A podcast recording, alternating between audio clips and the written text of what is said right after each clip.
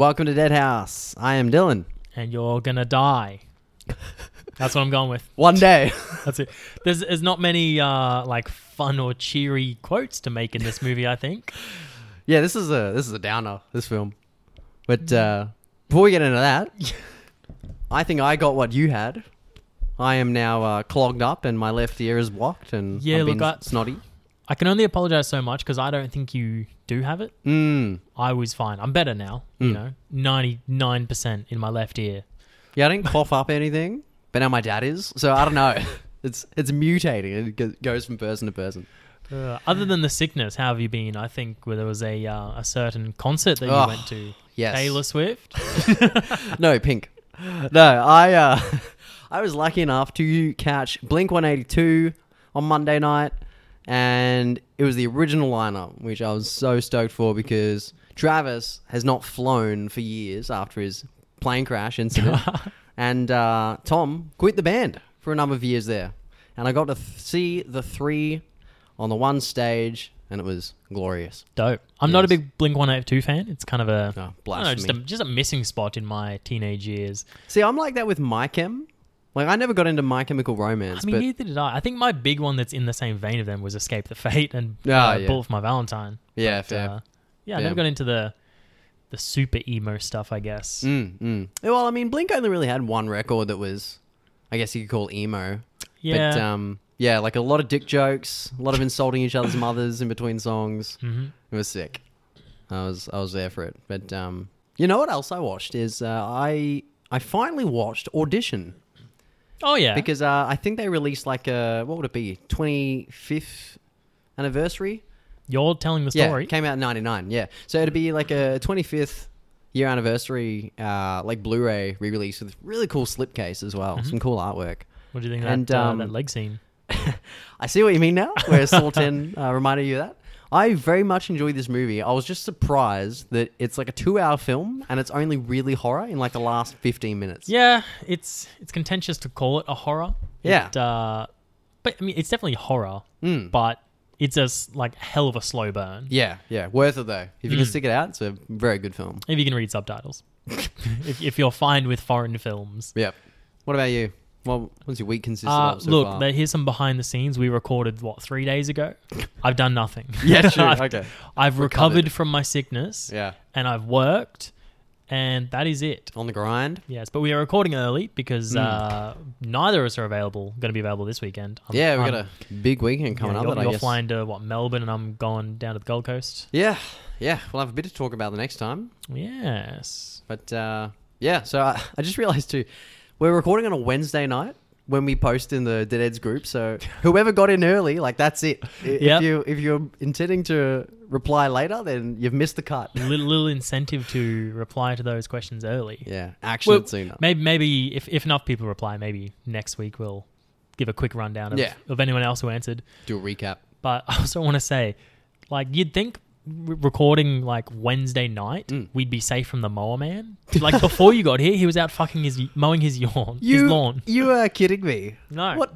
he's dedicated. What? dedicated. Did he have night vision goggles on and a headlamp? dedicated. What the hell? That's But- whack. But I mean, on the bright side, we should be safe f- from now. That's funny. Okay, Right. okay. How about we get into this episode? What are we talking about today? Did Yeah. We, did we mention it already? I can't remember. No, no, I'm keen for this. So today we're talking about Smile, 2022 film. Very recent, two Yeah. years. Aside from House of Usher, this is the most recent film we've discussed on this pod at length. True, yeah. Which other, is- other than a few mentions here or there. Yeah, which I think is a a good point to make that you can still churn out great horror, you know, literally a century on from its conception. So, but yeah, so I have mentioned this on the pod before uh, when I I saw it for the first time kind of late last year after you suggested it to me, and I was Yes. very impressed. And uh, I think back then I described it as like it follows meets the happening.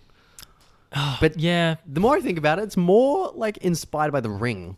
I was Really? gonna say I, I definitely see it as a it follows across the ring Mm. because it kind of focuses on like the like a, a, par- a portion of the movie is like the procedural side of it. They do a bit of investigating. There's a cop who helps find some, you know, Mm. behind the scenes stuff. Yeah, yeah. And the fact that like not only is it you witness something and then you got to pass it on, but also the like the week deadline.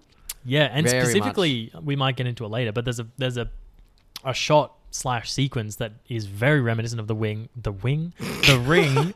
That I'm sure probably would have been like a homage, and that they were specifically going for. Yeah, okay, I'm keen. I'm keen. I think as well, like the, the only way it like ties in with the happening, by the way, is that people kill themselves in horrific ways. Okay, I think that's not enough of a connection to say it's like the happening. Yeah, it's not pollen that's spreading on the wing, the wind that's making them do it. No. Um, but yeah, like I, I guess yeah, like like the ring meets it follows. We'll say. Yes, And, and, uh, I I recommended this movie to you because I first saw it at our friend's house, Mm.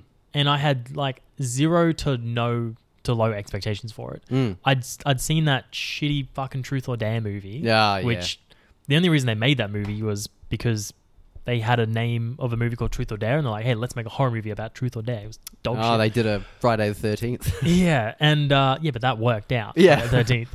Uh, so that was a terrible movie, and just because I saw one picture to do with this movie of someone smiling, I'm like, well, that's practically the same movie, Mm, and I was sorely mistaken. yeah, It yeah. is uh, much better, higher production value, of, and a hi- Yeah. much higher budget, which should have been a good indication. Was Truth or Dare a Blumhouse? It was a production? Blumhouse, so I can Okay. only give them, you know, They would have so had like, much what, five mil or something to work with. Yeah, and uh, you know, sometimes Blumhouse hits, Mm. sometimes it does not.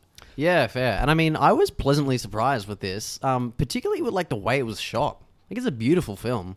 As horrific as some scenes are, it's really nicely done. Oh yes, there's I think one sequence in particular, not to get into it too much yet, but Mm. like the first time they bring I can't remember her name, but the the first victim you see kill herself in Mm. like the hospital room, who's the one who passes it to the main character. Yeah, yeah. Like when she arrives at the hospital and it's like that drone or camera shot looking down Oh, and dude. the ambulance arrives and then they take her in and then the shot like pans up and goes through the fucking window. Yeah. It's all in one unbroken shot. It's beautiful. Yeah, hella smooth.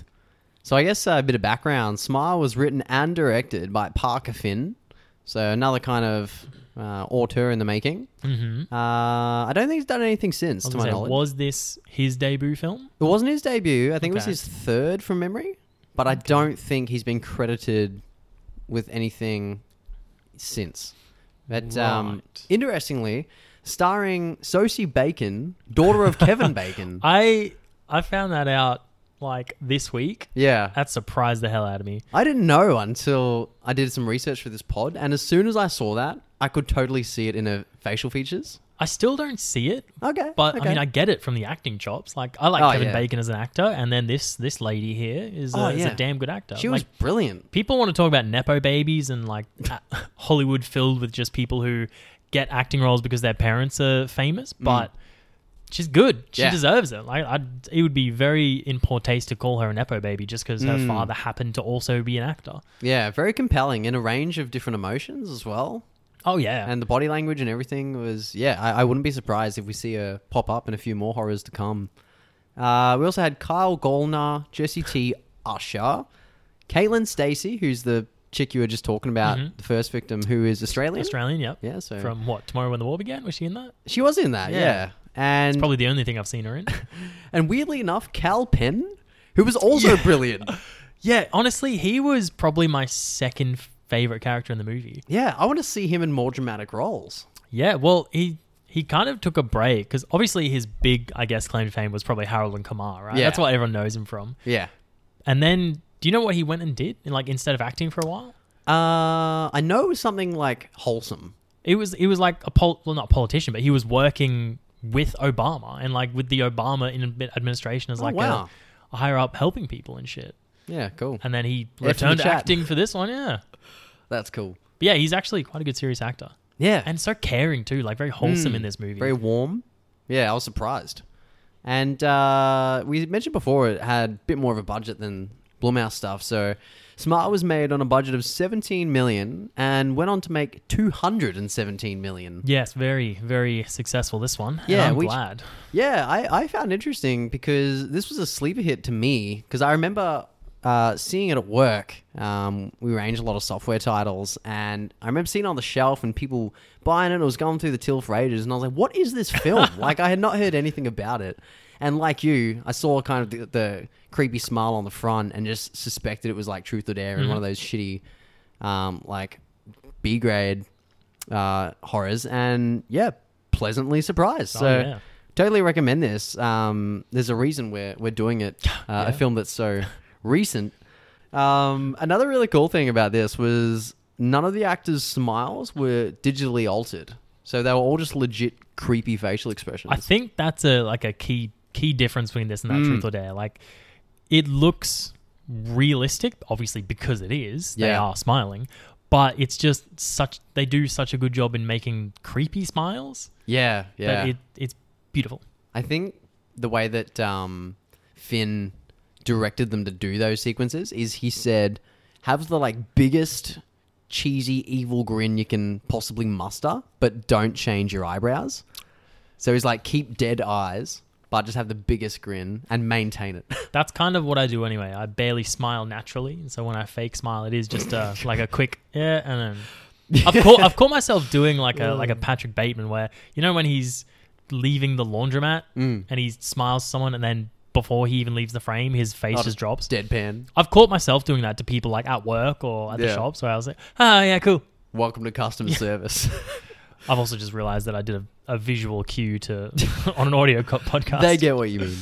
Uh, and weirdly enough, the title card, which was quite strange, yeah, it was like a like a rave. it's like a siren, Yeah. yeah, does not appear until 13 minutes in. Thirteen minutes. So that opening sequence just is really captivating. Yeah, because when when does it happen? Is that after the the patient kills herself first up? Yeah, Yeah, okay. yeah. Uh, another really cool bit of marketing was in the the days leading up to the release, some of the actors would appear in the background of crowds on live TV, just like looking down the barrel of the camera with that smile on, and they just had a shirt that said "smile." Okay, I was about to ask how does that promote the movie? But Yeah. if, okay, they have some sort of promotional material on them. Yeah, they had like um yeah morning show crowds, baseball games, things like that. I just think that's a brilliant idea for creepy marketing to just create like that word of mouth. Like, Mm. what is smile? What does that mean? Do you want to do a quick synopsis for the listeners?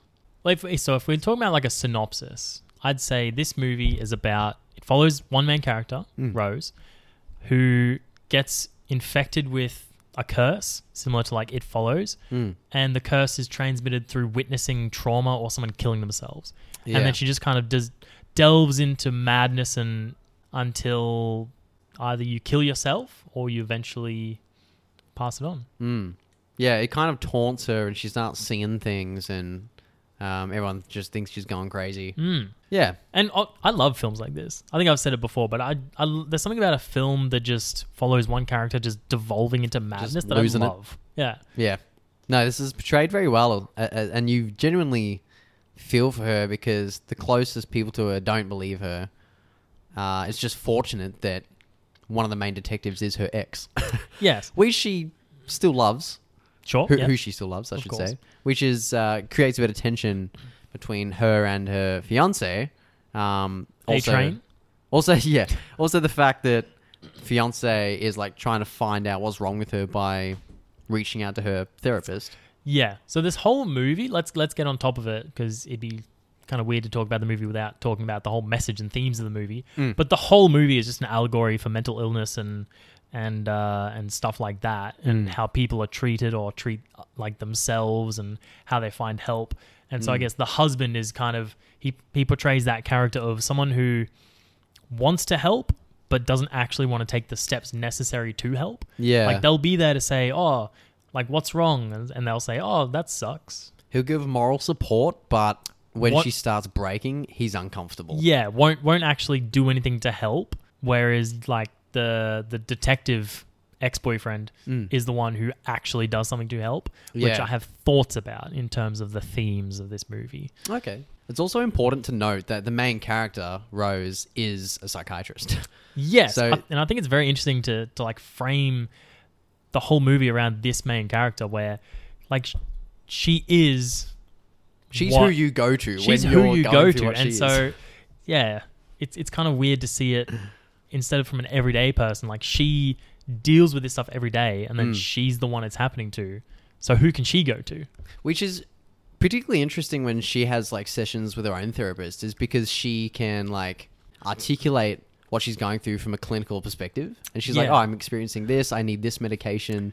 These these are the symptoms so far." It's just um.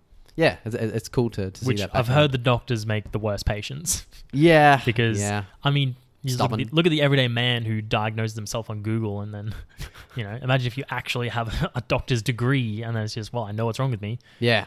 But um, anyway, Anyway, back the, to the- Smile. the movie Smile. You know what's sick? I mentioned before the the really cool cinematography. That opening shot, how I believe it's all one take, and it like rotates from this dead woman yeah, OD'd in bed. which is wild, and and I feel like that might be like a in the like in this decade maybe Mm. like that might be a big opening for horror movies that they they want to like focus on Yeah, because it seems to be a common reoccurrence of just starting the movie with a horrible tragedy where someone's dead. mm. You know, like Yeah. you got this, you got fucking Midsommar. They're the only two that I can think of at this very Well, second. I was gonna say even it follows. Like it's not the first shot because that whole opening is one shot, which is beautiful. Yeah. But then when it cuts to the chick like mangled on the beach, yeah, I mean, I feel like if you go back, the old horror movies were kind of focused on, and even it follows. oh Kind- Texas Chainsaw. Yeah, we're kind of focused on like, all right, here's someone being killed by the killer, and that's Mm. how they open the movie, get people interested. Whereas maybe these days it's just focusing on here's a dead person, Mm. and this is the inciting incident that causes like the main character have so much grief or trauma or unresolved issues. Yeah, okay, like it backpedals for the rest of the film. Yeah, which I guess that kind of makes sense because movies that use it aren't focusing on like a slash or a killer; they're focusing on the main character having emotional or mental trauma. Mm. And so they're like, oh, well, this is the inciting incident, yeah, yeah, fair. launching point from here. And what's particularly interesting about this is um, it's like it becomes a recurring scene, really, Mm. throughout the film because, as you said, you know, the curse or the entity or whatever that's uh, pursuing Rose, uh, it like it follows, it can take the form of loved ones or people familiar to you. Yep. And so, uh, as the film unravels, you kind of get this strong undertone of, uh, well, overtone, I guess, of grief and, and guilt and trauma Mhm. and she kind of explicitly states in a therapy session that um oh well sorry the therapist states to her do you think you're going through this because you still have guilt Mhm. for your mother and then when there's the tension between her and her sister you kind of get the vibe that um you know their uh, mother killed herself and that you know they felt bad that they couldn't do anything to help kind of thing um you know what what did they do wrong that made her want to leave that kind of stuff go Mhm. down that rabbit Sure. hole but then obviously it reveals later in the film that it was accidental and the mother didn't want to die or maybe she took a bunch of pills changed her yeah, mind I, I, I view it as more of the second one where it's a suicide attempt, but Yeah. then was regretted in the moment. but then rose denied help Yeah, which is what? she was scared How, how old was she? Like, i don't know I don't like know, 10 or 10, something, something like that. And also, it's kind of hinted that she was an abusive mother. Mm, Like, I think the sister, when they're having that conversation on the porch, the sister kind of says, I was the oldest, so I got the worst of it. That's why I had to leave. yeah And, uh, and even I think in that, like, flashback scene when she's a kid, mm. I think she says, like, I was just, I was afraid of you. yeah yeah So it kind of, kind of leans into that. And probably says, had some episodes oh, sure. Yeah. I mean, yeah. Mm. yeah. Yeah, so I agree. So it's like she would have just been a kid. She didn't have the best relationship with her mother. When you're confronted with something like that, you know, it's fight or flight, right? So she probably just didn't know what to do, and, and that's why when the mother was like asking for help, she just backed out of the room. Yeah. But um, yeah, the film really kind of is a metaphor for her just holding on to that for her whole life, hmm um, even becoming you know a professional psychiatrist because of that. And um, I really like that the final act lets her kind of get that closure, Sure. even though it's a bleak ending yeah. which I was not expecting the first time I watched this. Yeah, But I very much definitely enjoy not. Yeah, there I, there was a lot of bad reception for the movie and a lot of discourse online Mm. because some people are trying to say that, well, what's the message of this movie? Like, you have this trauma, you have this mental illness, Mm. you can't escape it. At the end, in the end, you'll die anyway. But yeah, I don't see that. I think it's more like you may get this stuff, so treat it when you can before Mm. it gets to this point. And Something. sort of sort of the main message and the main theme is before the movie takes place. Like, take care of it Mm. before this happens to you. Nib it at the bud. It's a cautionary tale. Yeah, yeah. Good point bringing that up, and I'll mention it now because I was going to talk about it later. But uh, often throughout the film, the main character Rose is like snapped out of a hallucination, or she's interrupted by a phone ringing, and I kind of Okay. got that vibe. Like it's someone trying to get in, Yep. that- specifically to talk.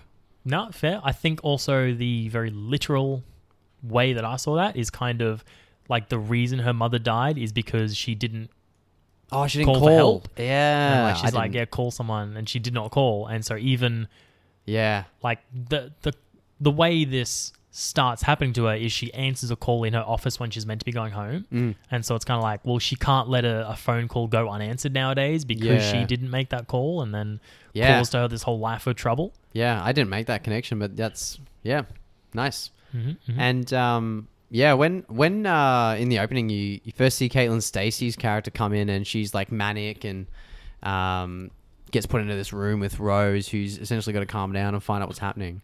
So she gets taken to ER because she witnessed a man kill himself with a hammer, yes and uh, she's freaking out, right, rightfully so. Um, and then she's saying, you know, she's paranoid and she's saying, I, I'm being pursued by this thing. Um, you know, sometimes it looks like people I know. And Rose says, Oh, is it in the room with you? And she says, No. And they kind of, you know, had this, um, they try to build this rapport so Rose can try and help her and find out what's going on. And then, kind of like the, the Babadook scene when the kid just stops and freaks out in the back seat, Mm, she kind yeah. of like looks behind her and sees it.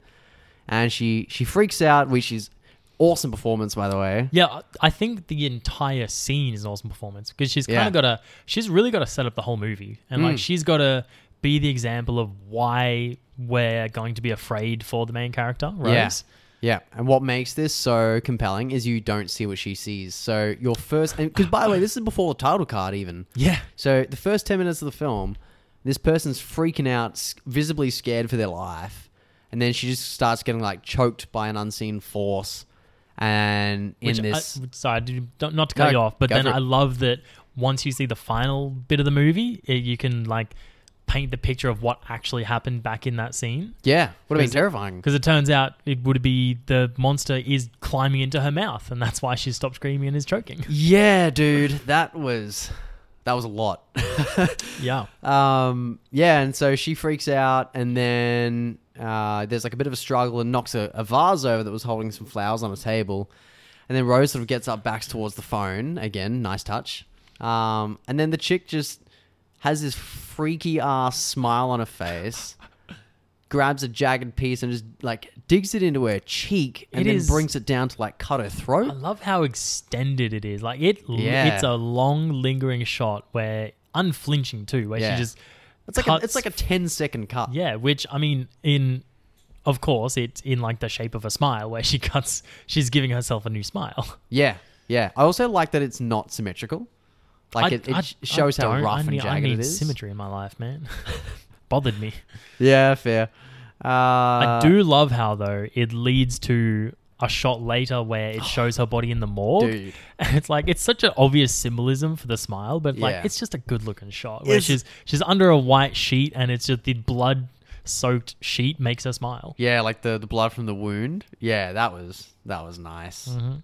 That would be my shot that I'd frame in this film. Okay, that would that was in the running. That was that was one of two. Okay, okay, we'll get to that. If I here, here you go. If I had a band, that would be my album cover. Ooh, okay. Kind of reminiscent of I don't know. Amity Affliction's done a lot of like ghost stuff. Mm. Like they had one where it was like a ghost, like a person under a sheet. Terrible music these days, but Okay, remind yeah. me of that. I mean, that shot, actually, you sang about a band cover as well, that reminds me of a Brisbane band called Universes that I think have an EP called Smile, and even the same colors are used in the background. Okay. Anyway, I'll Tell you show what- you. I'll show you after this, and you can Tell you what about colors though. Did you notice any color theory in this? Because I think I noticed one bit. I a couple things. One was um, the hospital interiors are all pink, and her apartment or her childhood home was all very dark. Yep. So it goes to show, like you know, when she locks herself up at home and sh- is shut it in, um, there's no light. Well, that pink I know is a certain shade of pink that's meant to, uh, like temporarily calm people down, Oh, okay. which is odd enough. Like I think they've painted some prisons with that pink to like s- Oh, try and I think reduce I've s- violence. I think I've seen insides of prisons. Um, I think you've seen inside prison, Tours, not. I, I haven't been inside. yeah. When I did my tour in the prison, Yeah. uh, no, the the other thing that I noticed, and I don't know what it means. I just noticed it. Is I I feel like when there's a bunch of the hallucinations, there's yellow. Yeah, that's the other thing. I was going to say the Okay. flowers in the vase that Mm. this chick breaks before she kills herself were vibrantly yellow, and I was like, okay, that's in the first scene. I'm going to keep my eye out for yellow in the rest of this film. Yeah, so it, so it kind of goes throughout the movie. Anytime the entity is there, there's sort of a yellow. Like I, the the main scene I noticed it, which is odd, is Land uh, flame at the end, I guess. As sure, well. is uh, Cutter's tie. Yeah, Is, yeah, is, turn, is yellow in the vision. Then he rips his face off. We'll get to that. yeah. But then later, when he actually pops up in real life, he's got a different colored tie. It's like, Yeah. okay, interesting. Yeah, that was that was nice. Uh, and I guess if, if people haven't seen this and they're confused by uh, your introduction, Then they should be watching the movie. Yeah. before they listen to the episode. yeah, what are you doing? Turn this off. Go watch this movie now. Yeah. This is your homework. Watch Smile. And uh, this like, uh, I don't know if he's like a, a resident patient, but they're familiar with him, right? Oh, this Carl. Carl guy. Yeah. And um, I really like that. 'Cause- Oh, because you see him actually before um, the chick that kills herself, right? Yeah. And he, yeah, they 'cause- just think he's just like schizophrenic or something. He's definitely well. He's having some sort of a manic episode, but he's kind of there to set up like her character and like she's a psychiatrist. She's helping people. Mm. I think also that might have been put there before the chick kills herself. So when she comes in with similar symptoms, you don't expect it to escalate. Because Okay, they, they, yeah, they just talk him yeah. down and take him back to his room. True. Give like an example of here's what everyday looks like. Mm. Everyday life looks like Mm. in this place. You know, bringing a new patient who is not going to follow that. Yeah, yeah. And uh, I really like when she's like walking down the corridor of the hospital, passes his room, and in the background he's just got that creepy smile. yeah. You know what I would have liked though is um, if because she comes back like to the threshold, and he's still doing it, hmm and that's when he's like, "You're going to die. You're going to die. You're going to die." I I think I would have preferred if either they just left it as an Easter egg and she just walks past, and she never comes back to it. It's just so the audience is like, "Oh, did I just see that?" I think they. I think that would be good if they included a similar scene to have that as a background thing. Mm. but you need that scene in this movie to progress the movie forward because Yeah, because yeah. that's the in- like an incident that then causes her to get like a paid week off to take off work and then everything else happens Yeah, that's true. That's true. Because yeah, the the boss uh, essentially says, "You're doing eighty hour weeks. You've been doing it for months. You're starting to see things. Go home. You're too Yeah. stressed." like one of the only two characters in, the, in this movie who actually cares about her Yeah, Like, and a because deep she is a workaholic, and you know they had that awkward dinner or that tense dinner with the sister and the partner, and uh, in her fiance is like, you know, what do you mean she shouldn't work weekends? Like Rose loves being a doctor, she'd do it for free. So it's it's important to note that um, you know she loves what she does, so she doesn't really see it as as work, but it's obviously physically taxing. yeah but also she only loves it because it's like a deep-seated guilt she's like because she feels like she has to Yeah, yeah. And so she's witnessed the suicide. The the curse is now latched on her and she goes home. So she's home for a week and this is like the seven days, right? Like the ring where Hmm. um, they later discover with her, their ex, who's uh, a detective, says, you know, none of these um, people who died, none of these victims lasted longer than a week. So they Yeah. kind of use that to calculate it. But at this point, she doesn't know that, right? yeah And um, she goes home, and she's this is when she starts seeing things. Um, I guess outside of Carl in, in his Mm-hmm. yeah room. starts starts seeing things that blatantly aren't there not Yeah. not because there's two types of sort of hallucinations or scares in this movie there's the ones where it comes out of nowhere and it's like blatantly not real Mm. and there's where it's something in real life that turns out not to be real yeah, there's lots of instances of like augmented reality. that's a better way to describe it yes yeah, augmented reality it's like that person's really there, but they're not. they're not doing at what she thinks they're smile. doing yeah Yeah. Um, and I really like the first time you see it in a home, and it's that same woman who killed herself, like in the shadows. I it made me realize or remember or pretty much yeah discover that, that I think that's my favorite kind of scare in a movie Mm. where it's just it's a dark room and in the darkness you can barely see nothing too creepy but something or someone standing there That's like why. it's- sorry. It- like it's this movie it's it's in Hereditary it's, yeah. and I honestly I think because in my life that's what I'm most afraid of That's why I really want to watch Skinamarink. okay is there a lot of that Well- is there something of that For those who don't know, it's like it's a newish um, experimental Canadian horror film, and a lot of people that have seen it don't really know what happens. Okay. And it, apparently, a lot of it's through like grainy camera footage, and um, there are a lot of scares or just atmosphere where you don't actually know if you're seeing something or whether it's like matrixing and the pixelization. right. But then the filmmakers have come out and said, no, there are actual people in suits on set. but it's just like subtle enough that you second guess it as a viewer. okay. And I love that shit. yeah. Hell so yeah. we got to watch that. But uh, yeah, very cool scare. And um, the house alarm goes off, right? Breaks glass. And then I like she gets a call again, picks up the landline, and it's like this disembodied voice saying, turn around. Mm-hmm. And she's like slowly just about to turn around. It's this lingering single shot behind her head.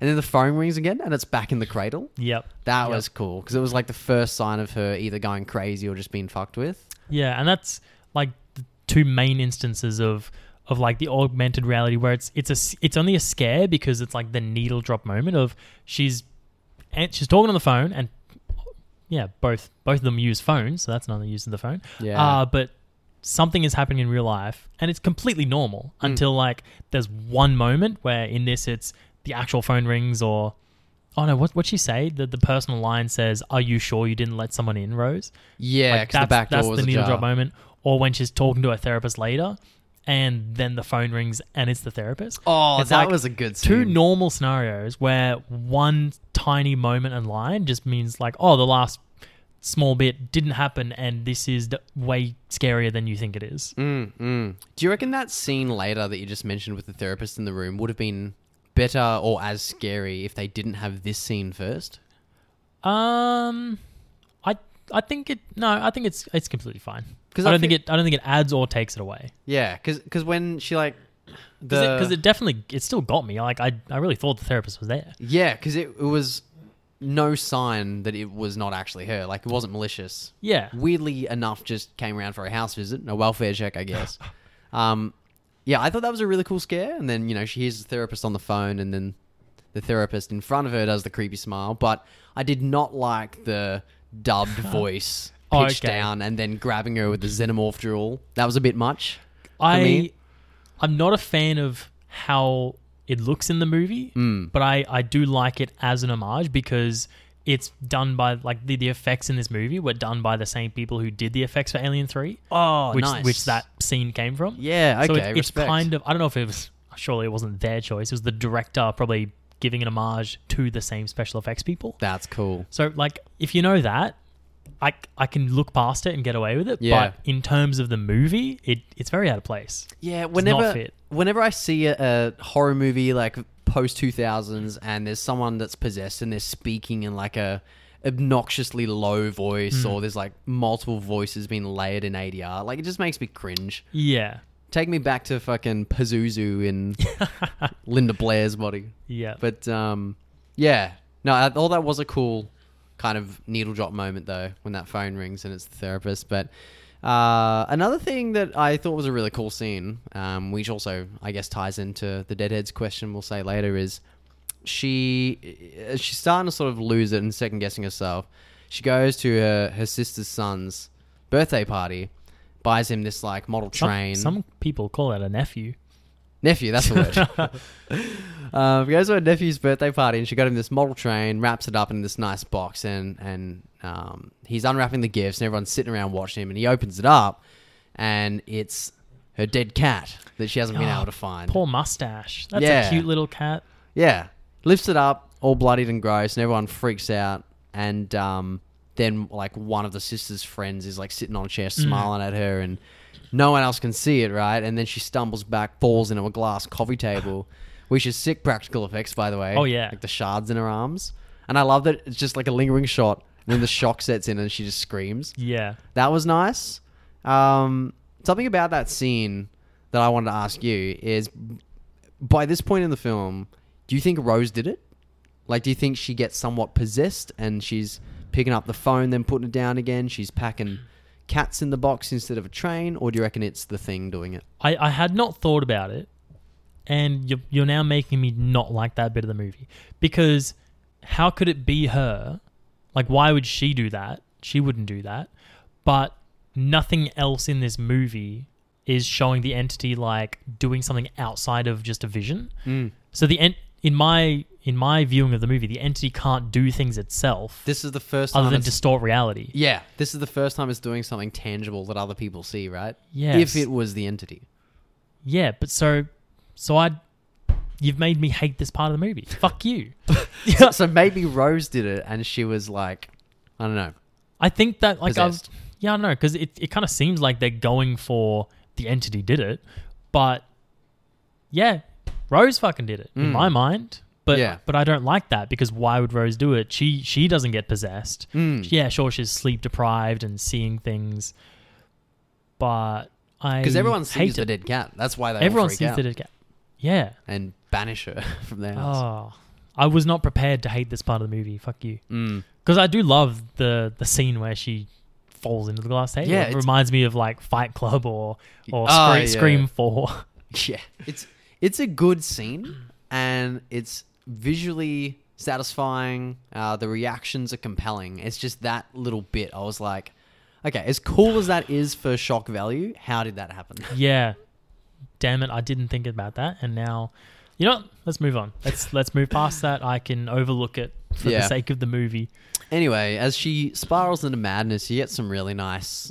Um, a, lot, a lot of jump scares in this film, but also there's some just like lingering scares, like you said before about the vision of the woman in the shadows. Mhm. Like there was one bit where um, I think it's after her and her partner have kind of had a fight when she's tried to confide in him and, and tell him what's really happening or what she thinks is really happening, and then she's like in a room shuts the laptop down, turns the light off, rolls over, and she's visibly shaken. And then when she rolls over, you can see like an outline of someone in the doorway. Yeah, That was nice because it's like she knows it's there, but she also knows it's kind of not real, kind Mhm. of is, but kind of not. So Yep. she just tries to ignore it. That's just gave me like such a sense of dread. Yeah. I think yeah, I think this movie it kind of balances perfectly the jump scares and the lingering scares Mm. because you get so many good ones of of both. Yep. So the bit that I thought you were going to say was instead of a lingering scare is the jump scare where she's sitting at her laptop in the darkness Mm. for some reason and there's kind of like a back and forward between the laptop screen and like there's like a waveform and her and the backward Oh, uh, like back to the waveform zooming in each she zooms time. up, zooms in she turns it up and like it really it like you can tell there's a, a jump scare scare coming Mm. but the way it happens is like it's got nothing to do with the laptop. It's just jumps up next to her and shouts Rose. Yeah. Like that was a good jump scare. I didn't think that was going to be a jump scare. I thought it was going to be like The Sixth Sense or The Exorcist, where they like enhance a recording and then hear a voice in the room with her. Okay. But to my knowledge, you don't actually hear anything. It just Yeah. lead, leads you down that path to give you the jump scare. yeah, it's like it's a jump scare, but it doesn't come from where you expect it. Like that's what I was Mm. expecting, like some loud noise that's gonna come out of the laptop. Ah, yeah. Like But there's, no. there's going to be nothing in the waveform, but then it screams or something Yeah. like that. Yeah. Yeah, that would have been shit. But the, the way it actually does it is good because as people of the pod, pe- people of the pod, fuck that. That's going to be a, a movie we make. the pod. documentary on this podcast. As listeners of the pod probably know by now, I'm not a big fan of jump scares. I like slow burn and background scares, but that was a nice double bluff. Mhm, That yeah. was good. And um, she gets, she, she kind of starts reconnecting with her ex, Joel, who's one of the detectives that helped out with her case. And um, she essentially rocks up at his apartment and says, Hey, I need you to do something for me.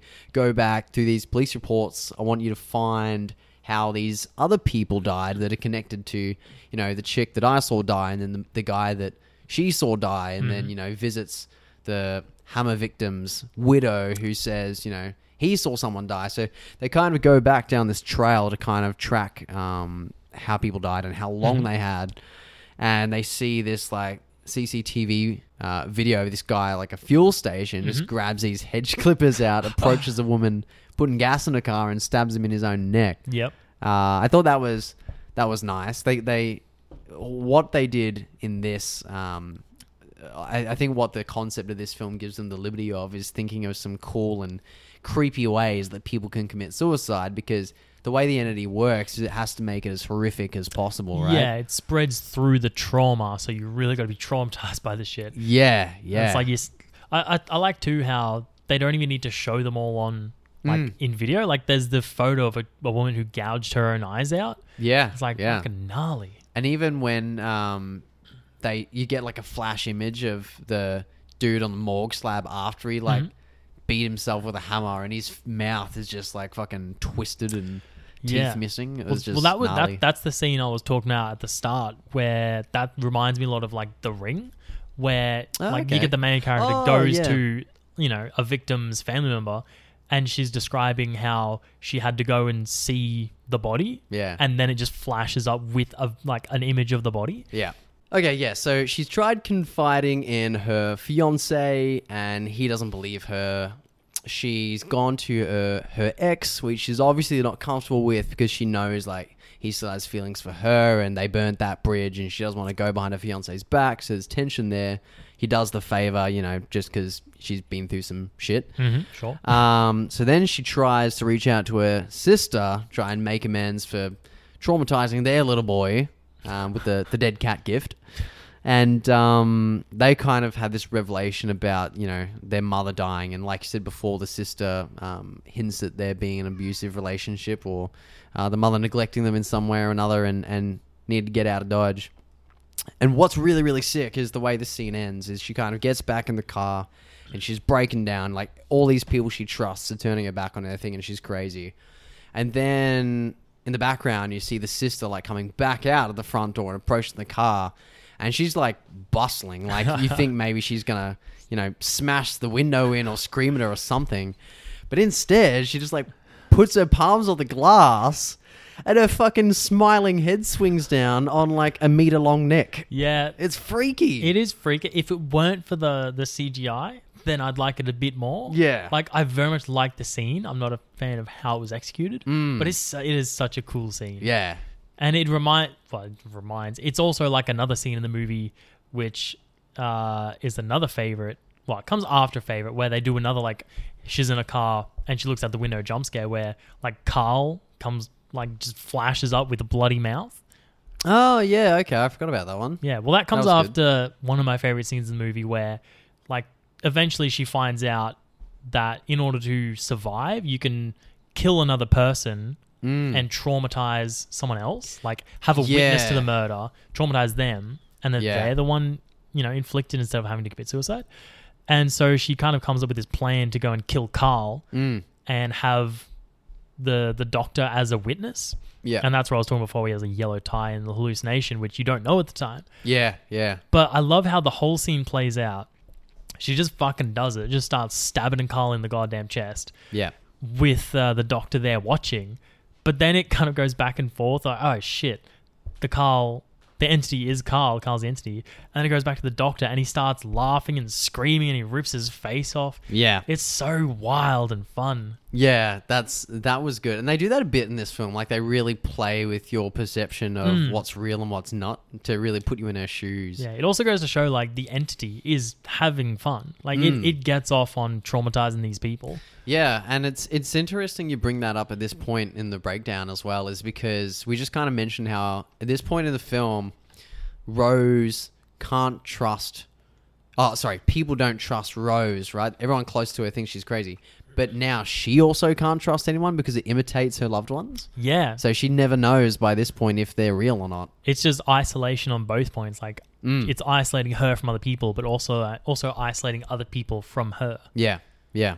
And uh, the way they find that out is they they find this incarcerated man who uh, they they organize to sit down and talk with. Um, is it he was wrongly imprisoned for murder when he just was a person who saw someone um, with the curse like horribly kill themselves? No, no, no. He had the curse, and he I can't remember how they explain how he found it out, but he he found out that Oh, essentially by killing by someone. by killing someone else and having a witness to traumatize. It Mm. passes it to them because it's like the curse is spread through specifically horrible trauma Mm, rather than like suicide specifically trauma. gotcha. Yeah. And so that and that's why he freaks out once he finds out that she actually has the curse. Yeah. Which is a great performance by that man. I don't know who he is. Mm, mm. But uh, like such a small window in the movie, but he sells it once he finds out he's terrified of getting that curse again. Yeah, because I mean, if you're in prison, you got nowhere to go. Yeah, and I mean, worth it, you know? Like, Yeah. yeah. sure, you had to kill someone, but you're alive. Yep. Your life in prison, but it's a life. Yeah. And so when she discovers this newfound information, she drives to her childhood home where uh, obviously that opening shot of the OD'd mother uh, was done. And she kind of gets that flashback, which reveals the death was accidental. And Rose has kind of struggled with this grief that's burdened her whole life, which is probably why she, you know, wanted to become a therapist and, and help other people with it. And uh, the entity takes the form of her mother. And while it, it, it went on for a bit, and it could have, you know, been seen as, you know, unnecessary because it doesn't, like, it doesn't really um, become malicious like when it's the therapist, for example Mm-hmm. um, or when it's Carl, it's like it lets her just have like a heart to heart. And what I like about that is she can like finally say what she never got to, Yeah. and it gives her some sort of personal closure to a degree um, before she, you know, dies. I guess I guess that is a good way to look at it. Like, my apologies. I guess that is a good way to look at it. Like, yeah, she does die, but at least she dies resolving her issues. Mm. But Spoilers, by the way, I, we we didn't really mention that yeah, uh, before this point. yeah, uh, and that that's what I was saying before, where people aren't a fan of, you know, like it kind of makes sense. You, you go through this movie, she resolves her trauma, but then it, it doesn't matter. She dies anyway, Mm. and then it passes on to fucking Kyle Gallner. Yeah. Uh, but yeah, it, it, it is it is also too just freaky how uh, like this whole movie it has just been taunting with her. It's taking people's forms, and then in this final like confrontation, Mm. it takes the form of the mother, but warps it and like changes to become super long and like horrific and Mm. and kind of in the way like I guess they were probably going for like that's how she viewed her mother, like super Yeah. big and you know Yeah. Okay. traumatic. I kind of got the vibe of like it remake. Uh, I think maybe chapter two when like Beverly's Oh, okay, yeah. visiting the old woman's house, and in the background it's like this long, typical long limbed, Yeah, it, it tall, seems, skinny creature. I kind of feel like it's definitely a uh, like a trope or a a Mm. thing that's my starting to get overused in, in horror movies these days. yeah, I do like this kind of final showdown though. It's like she had that closure with her mom, even though it wasn't really a mom, and then you know they um, sort of battle it out in this um, lantern lit old house. and um, at first, you know the the torch didn't work, and then she goes for lantern. And first time I saw it, I was like, oh, that's a bit weird that they've kind of mo- like, overtly like put that there as an Yep. option. And then you discover why it's because she Chekhov's lantern. yeah, yeah, to, to s- burn the motherfucker down. Mm. And um, yeah, it was kind of like that whole scene was like this metaphor for her finally confronting her her grief and like Mhm. coming to terms with it, which was nice. Um, but we mentioned before about how many like not red herrings, but just double bluffs are in this Mhm. film. Yeah. Um, I really got like a 1408 vibe when Yeah. she kind of.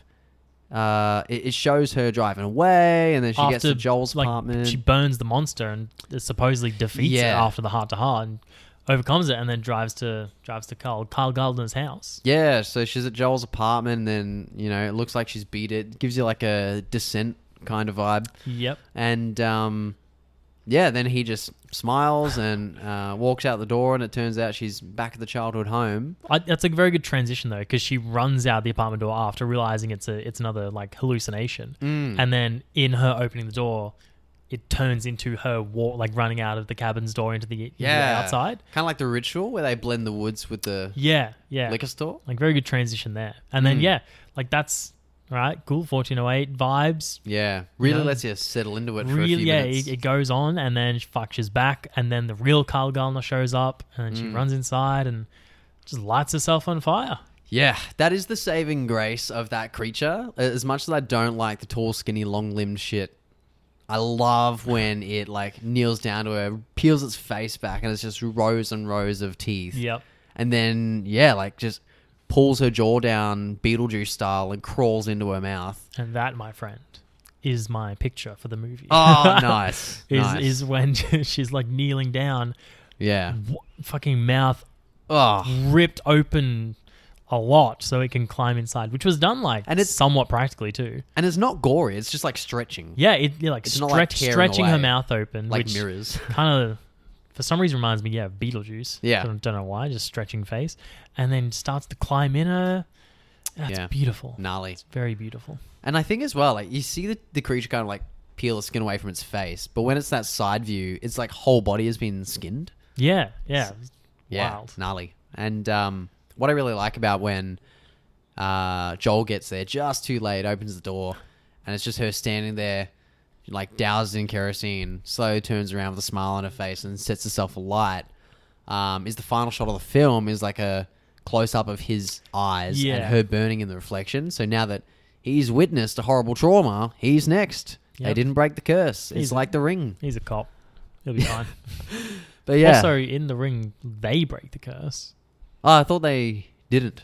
Well, they, don't- they they break it on themselves. Like they pass it along. Oh yeah, okay. It's just not anyone they care about. I Yeah. guess. Yeah, Uh, gnarly. but yeah, wild. And then you know what I love is like you get this like horrible like climactic like sort of action horror scene. Mm. Then the calmness of her standing there. Then she lights herself on fire. And then fade to black, and then was it Lollipop starts singing on the on the ending credits. Yeah, weird. What a song to end this movie on. Very odd. Well, half of me is because like it's such a depressing movie.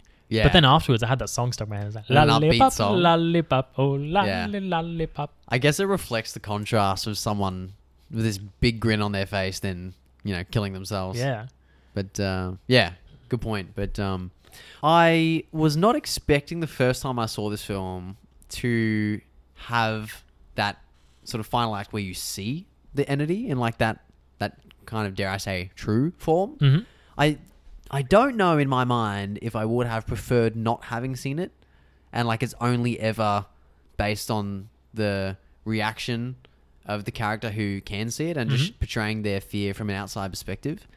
I don't know what I would have preferred more, but the fact that it was a really cool creature design, the fact that it skins itself and crawls in a mouth, that that's forgivable. Yeah. On, it, it's funny because I think because it is it looks good and it's done so well, it worked out. Mm. And so where, whereas if it kind of looked too CG or they didn't quite get the design right, then we would be here sitting here saying they shouldn't have showed it. You know, Yeah. they should have just left it blank. Yeah. But I, I don't know. It just goes to show like the execution of it is really the key. Mm, as far And- as CGI goes, this was good. Yeah, like I, I guess because they didn't show it throughout the movie. It's Mm. just this final scene is when they show it.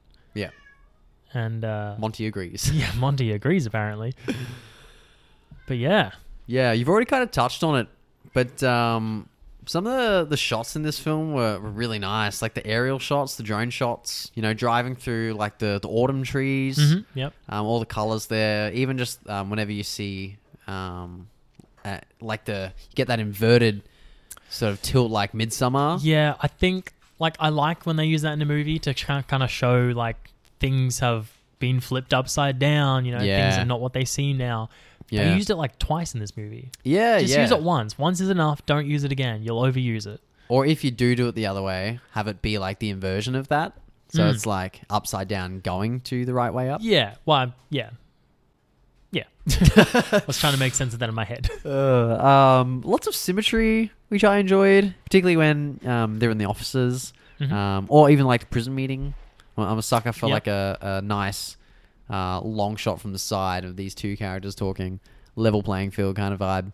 Uh, some tight framing, which also gave me Midsommar vibes, particularly when she's like first confessing to her fiance in the car. Mhm. And he's like leaning back against the window because he's like scared, and because she's like pleading for him to believe her, she's like Yep. right up in his grill. It's this really like close up on her, like uh, disheveled face. Let's be real. Mhm.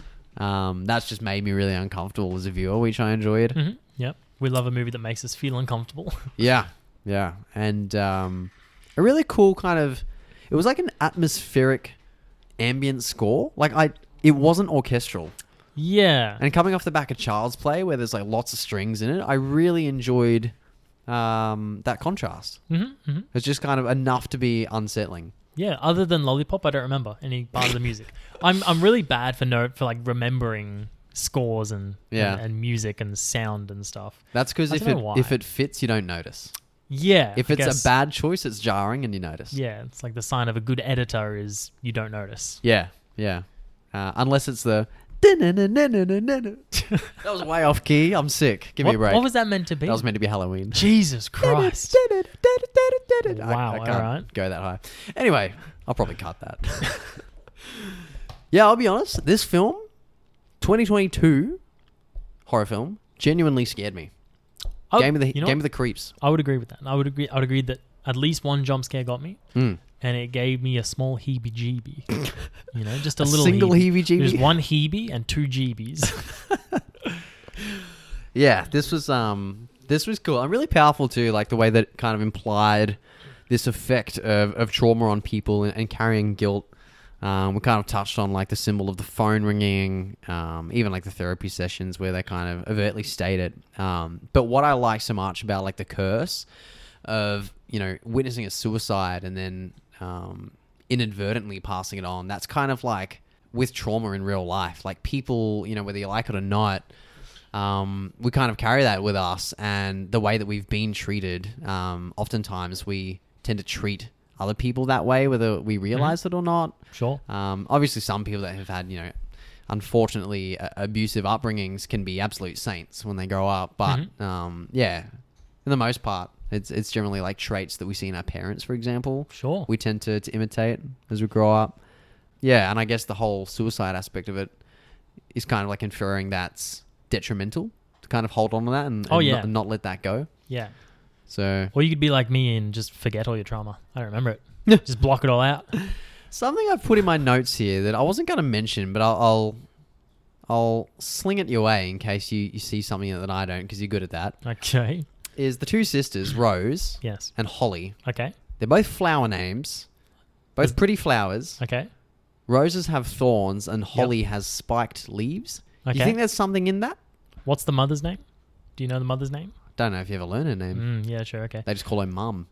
Yeah. So look, flowers, thorns, maybe. It's like pain and beauty. I don't know. yeah, beauty and pain, pain and beauty. Maybe they're these beautiful people that, because of their upbringing, have got these thorns to keep people at an arm's reach instead of letting them in. Mm, I like a whole that. a whole concept of uh, Rose's character is the reason her relationship didn't work out with with Kyle Gallner's character is because she started to feel him breaking through her walls.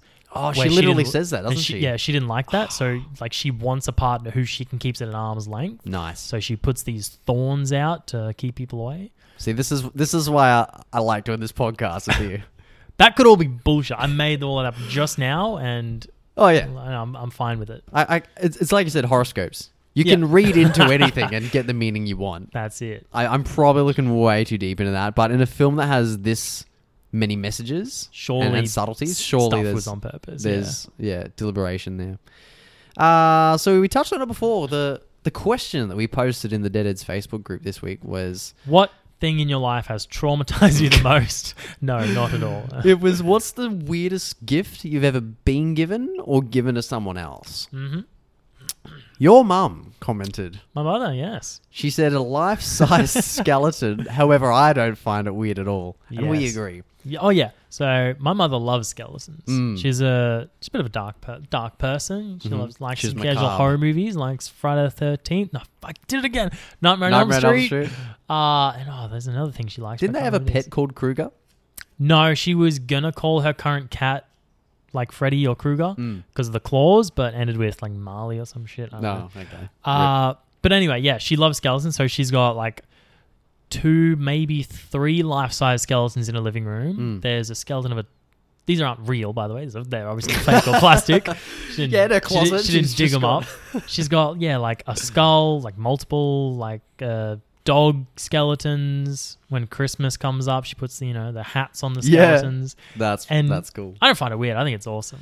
Look, I've not met your mum in the 15 odd years I've known you, but I feel like we would get along very well. Yeah, she's she's she's kind of like me. She's very very quiet, but Mm, got some darkness. nice. Yes. My personal favorite, Sean, our boy, commented. I can't even say it. I got a potato peeler for Christmas last year. If I'm not mistaken, was that from you? Uh me and Alex, yes, because Sean has decided to get into like cooking for himself. Good lad. Learning how to cook. We we bought him a cookbook, I think, as well for his birthday. Yeah. And we've cooked a couple times at his house, and he has the, the. I hate anyone who has a shitty potato peeler. Like a plastic one. just a plastic Yeah. f- In the just bin. flexible. Get rid of that shit. You want a hard, Don't be a ghoul. strong potato peeler. You get it from IKEA. What is it? Two dollars, two dollars fifty, something like that. Just go to IKEA, get yourself a Mm. potato peeler, Metal, and it'll change your life. silicon grip. Yeah. That's what you need. Yeah. All about the high quality peelers up in here. What about you? What's the weirdest Me? gift you've ever got or given someone? I was thinking of this. It's probably going to be my engraved butter knife that Je- Jess and Dave got me. so for those you do eat a lot of toast. for the listeners of the pod that I don't work with, uh, it's kind of this like running joke that I always take peanut butter sandwiches for lunch every day at work just because it's easy, it's cheap, and I have loved peanut butter since I was a kid.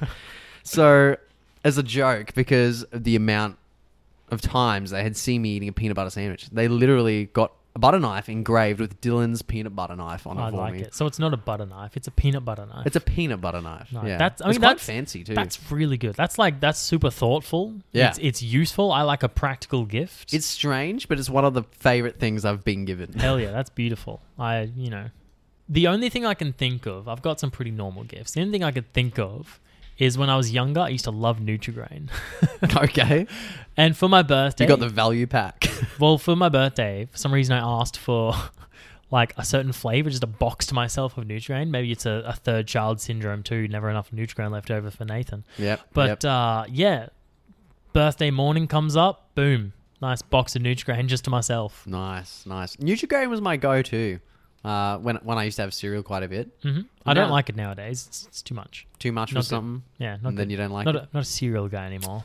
yeah, okay. Toast, raisin toast, any toast? Raisin toast. Yeah, I it got smells good when it's toasting. Yeah, I've got raisin toast at work at the moment in our Mm. freezer, and every time I put in the toaster, one of the chicks is like, "God damn it, you stop cooking that shit! I can't eat it." Well, we're coming up to uh, Easter. You know what that means? Ooh, what do you mean? coming- January first, they were selling hot cross buns. Yeah, I'm a sucker for it though. Like a good hot cross bun. Chuck them Mhm. in the griller.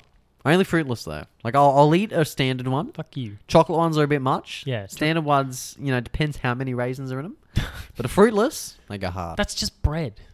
It's just bread with cinnamon. I- I'm like 80% bread. Have you seen how much I eat? True. Anyway, Smile 2022.